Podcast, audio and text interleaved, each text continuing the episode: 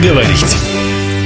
У микрофона Анастасия Магнус. Здравствуйте. Сегодня мы обсуждаем непростую тему всегда, на нее активный отклик идет, и всегда есть о чем поговорить. Прежде всего я представлю нашу гостью Светлана Анатольевна Виноградова, методист отдела подбора, подготовки и сопровождения замещающих семей Центра семейного устройства. Говорим о приемных детях и о некоторых проблемах, которые случаются, когда семья решила взять ребенка, прошел год, два, три, обычно такой вот период, и вдруг что-то не так, и иногда дети возвращаются. Ну или точнее сказать, их возвращают. Давайте прежде всего вот в целом по ситуации в крае?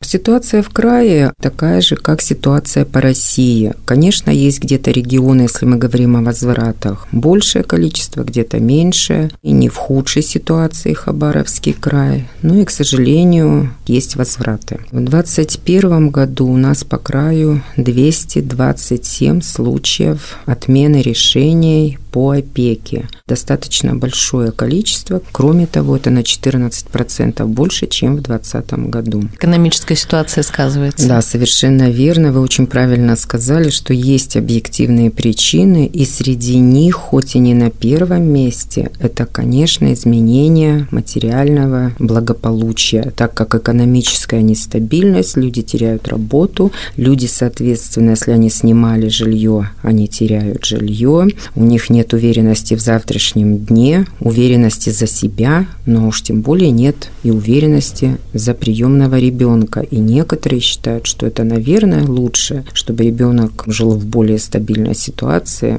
вернуть ребенка. А вы как считаете? Ну, вы знаете, я скажу фразу, которую бесконечно все говорят. Своего ребенка мы не вернем ни в какой ситуации ситуации. Мы сами не будем доедать, будем жить в каких-то условиях не очень презентабельных, но своего ребенка мы не отдадим. Это совершенно очевидно. Здесь такая ситуация, что этот чужой ребенок не стал все-таки своим. Мы много об этом говорим. Какой критерий эффективности? Это когда ребенок идентифицирует себя с семьей. Я вот этой семье принадлежащий, я не детомовец. А семья считает, как в рекламе мне нравится, кто у вас приемный, тузик приемный, а мы все уже родные родные. То есть здесь этого не случилось по какой-то причине. Конечно, в каждом случае выясняется эта причина индивидуально, у нас в истории известно много ситуаций, когда небогатые родители отдают ребенка на воспитание в богатую семью, и, в принципе, можно провести параллель. И тех родителей никто не осуждал, потому что понимали, что ребенок будет в отвратительных условиях. Но я имею в виду там, дореволюционную ситуацию.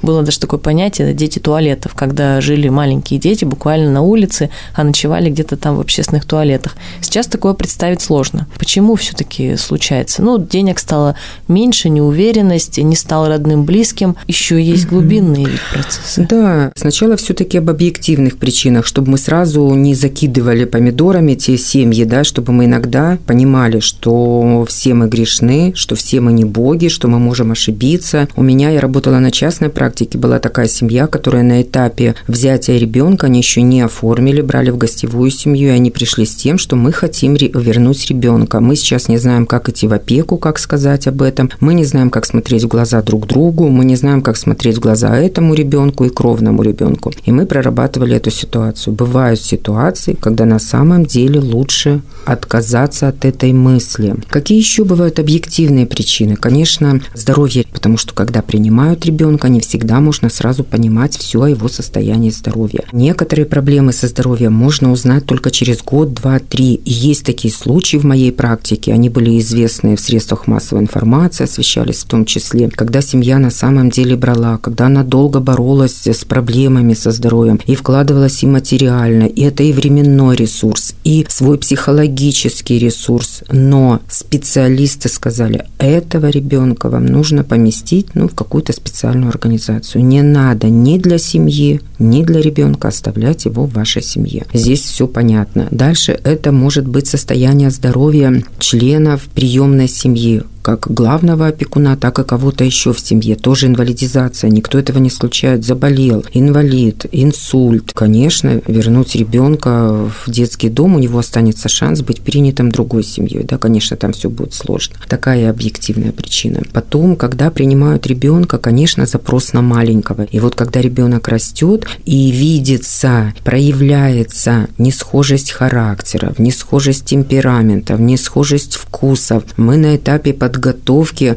я часто на этом делаю акцент. Представьте себе, что вы жаворонки в семье, а берете ребенка сову, никто об этом не задумывается. Или вы флегматики, а берете ребенка сангвиника, то есть вы вовлекаете себя в очень сложный жизненный процесс. И тогда, конечно, ну просто физически истощается опекун и ребенок. Конечно, много таких объективных, как кровный ребенок и приемный. Мы можем на этапе подбора, но на годы и годы мы не можем прогнозировать, как будут складываться отношения. Ну и затем, конечно, здесь наоборот мы радуемся, это когда ребенок возвращается к своим родителям. То есть это же тоже случай возврата. Это один из таких аргументов, чтобы мы с вами понимали, когда мы говорим о статистике возврата, что в этой статистике есть и вот эти вот положительные, как я бы назвала, возвраты. Но, тем не менее, много причин, которые...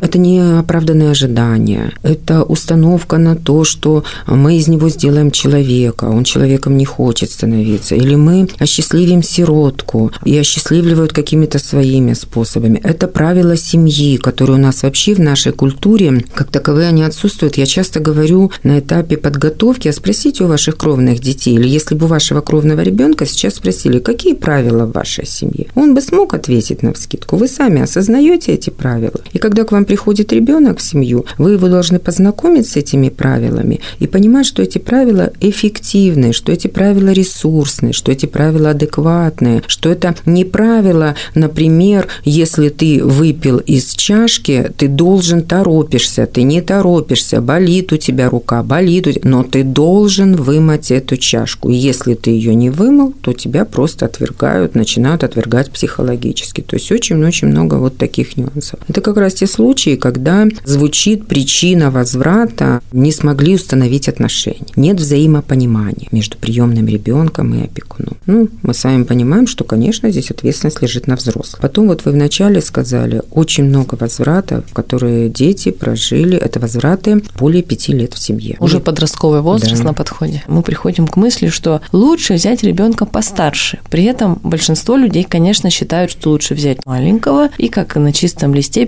писать. И вот эти вот самые подводные камни проявятся со временем. Все-таки как лучше? Это мы уже к советам переходим. Здесь вот чуть-чуть можно сделаю такой, отойду чуть-чуть в сторону. Когда приходят люди на подготовку, мы это называем именно не обучение, а подготовка, они же проходят определенный жизненный этап. То есть они где-то когда-то решают, надо или понимают, надо взять ребенка. Дальше они озвучивают своим близким эту свою мысль, эту свою идею. Дальше они обсуждают с близкими, и близкие им говорят, да ну, перестань, ты что? Или близкие говорят, да, хорошо, что вот и включаются. Затем они проходят подготовку, собирают документы. То есть это такой длительный этап, и, казалось бы, тут ну, нельзя не учесть всего. На самом деле, одна из целей подготовки – это помочь определиться с выбором возраста ребенка и формы устройства. И вот здесь мы, не заигрывая и не играя, четко и однозначно определяем, для каких кандидатов, то есть не вот так лично, переходя на личности, а это уже опыт и практика, что вот для такого-то возраста желающих принять ребенка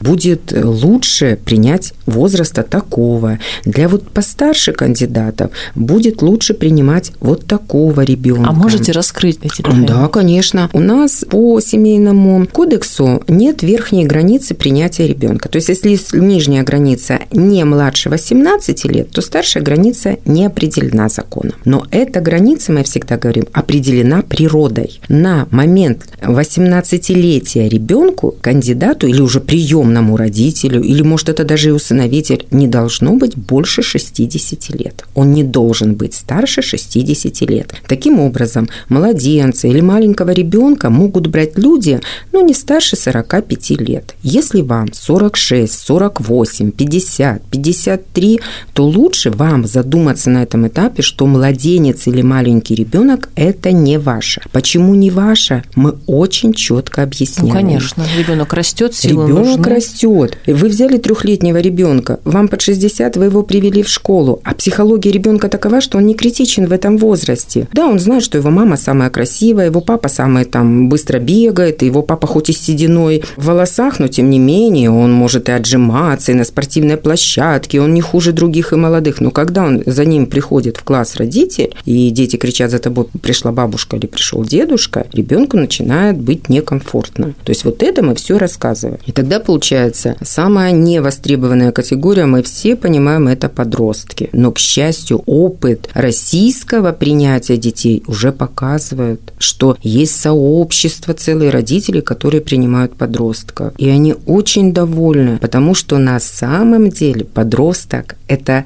уже открытая книга. Заболевания, проблемы видны, способности видны, склонность к плохим привычкам видна, она есть у всех. Какие-то проблемы и плюсы, и минусы, какая-то идентификация, профориентация, настроенность на жизнь, целеустремленность – это все видно. И здесь вы четко можете принять для себя решение. Вот с этим ребенком я буду жить, потому что мой мотив – помочь ему идти по жизни. Вообще помочь ему понять, что есть привязанность, и эта жизнь, она нормальная, она не страшная, она не агрессивная. Вот если вы выбираете такой путь, очень толерантный и склонны где-то закрыть глаза на какие-то его недостатки, а ведь ребенок, которого вы взяли трехлетним, он тоже станет вот таким 16-летним но только вы-то уже ждете от него другого и не видите, что будет такое, думаете, раз я заложил. Мы всегда говорим, что положительное, когда есть опыт собственного родительства. Вот это большой плюс. Но тут же мы, специалисты, понимаем, что в этом есть и минус. Особенно если дети состоявшиеся собственные, успешные, целеустремленные, а сейчас намного об этом говорят. Это дети, которые 16 лет могут начать свой бизнес. Это дети, которые в 20 плюс, они уже очень многого достигли.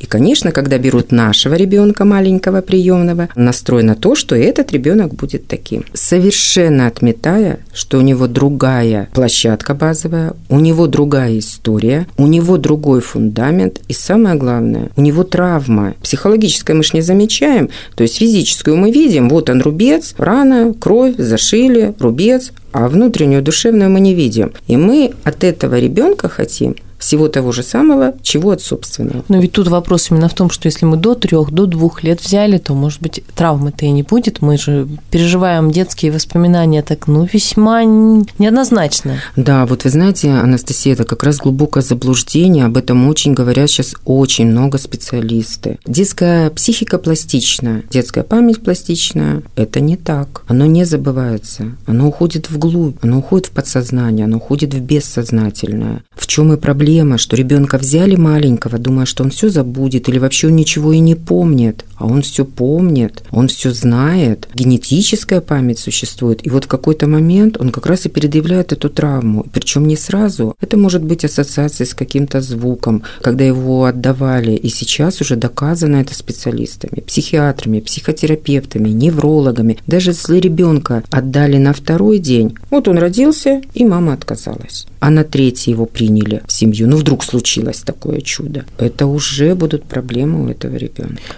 так оберегаем иногда детей, они в полной семье. Допустим, их взяли в полгода или в два дня. У них мама, папа, им государство оказывает помощь, у них какие-то льготы, там, помощь психологов, вот ваша. А рядом вот эта семья, где мать тащит двоих детей, особенно никто не помогает, но вот раньше было. И мы считаем, что вот это нормально, а вот этому ребенку нужно очень много помощи. К сожалению, наша система психологической помощи, особенно детской психологической помощи, сейчас выстроена так, что она не может охватить и тех, и тех. Я я вас прекрасно понимаю, в чем вопрос. То есть, конечно, нам бы создавать службы и центры для бесплатной психологической помощи и детям из кровных семей. Ну а тем более, если учесть, что в некоторые эти кровные семьи тоже травмированные принимают детей, приемных детей. Потому что вы хорошо сказали, это было бы вообще идеально, если бы брали детей всегда в полную семью. А, к сожалению, если статистика такова у нас много ну неполных, да, еще то еще и приемных детей берут в эту неполную семью. То есть там тоже уже проблема. А еще и туда берут приемного ребенка, ребенка. Это, конечно, большой вопрос и для проработки специалиста. И этот вопрос, конечно, прорабатывается. И здесь плюс я-то как специалист, работая именно в системе сиротства, конечно, я больше буду говорить за то, что надо помогать. И когда мы берем семью на сопровождением, тут уже мы работаем и с кровным ребенком, если не полная семья, мы говорим,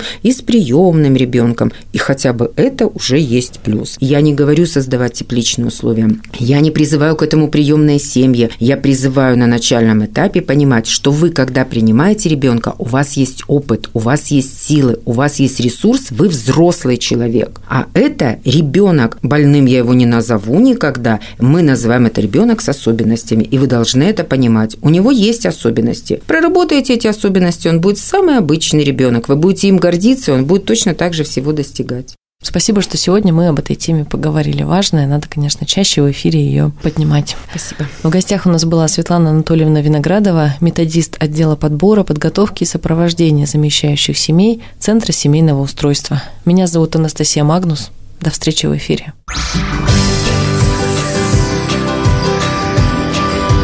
Повод поговорить.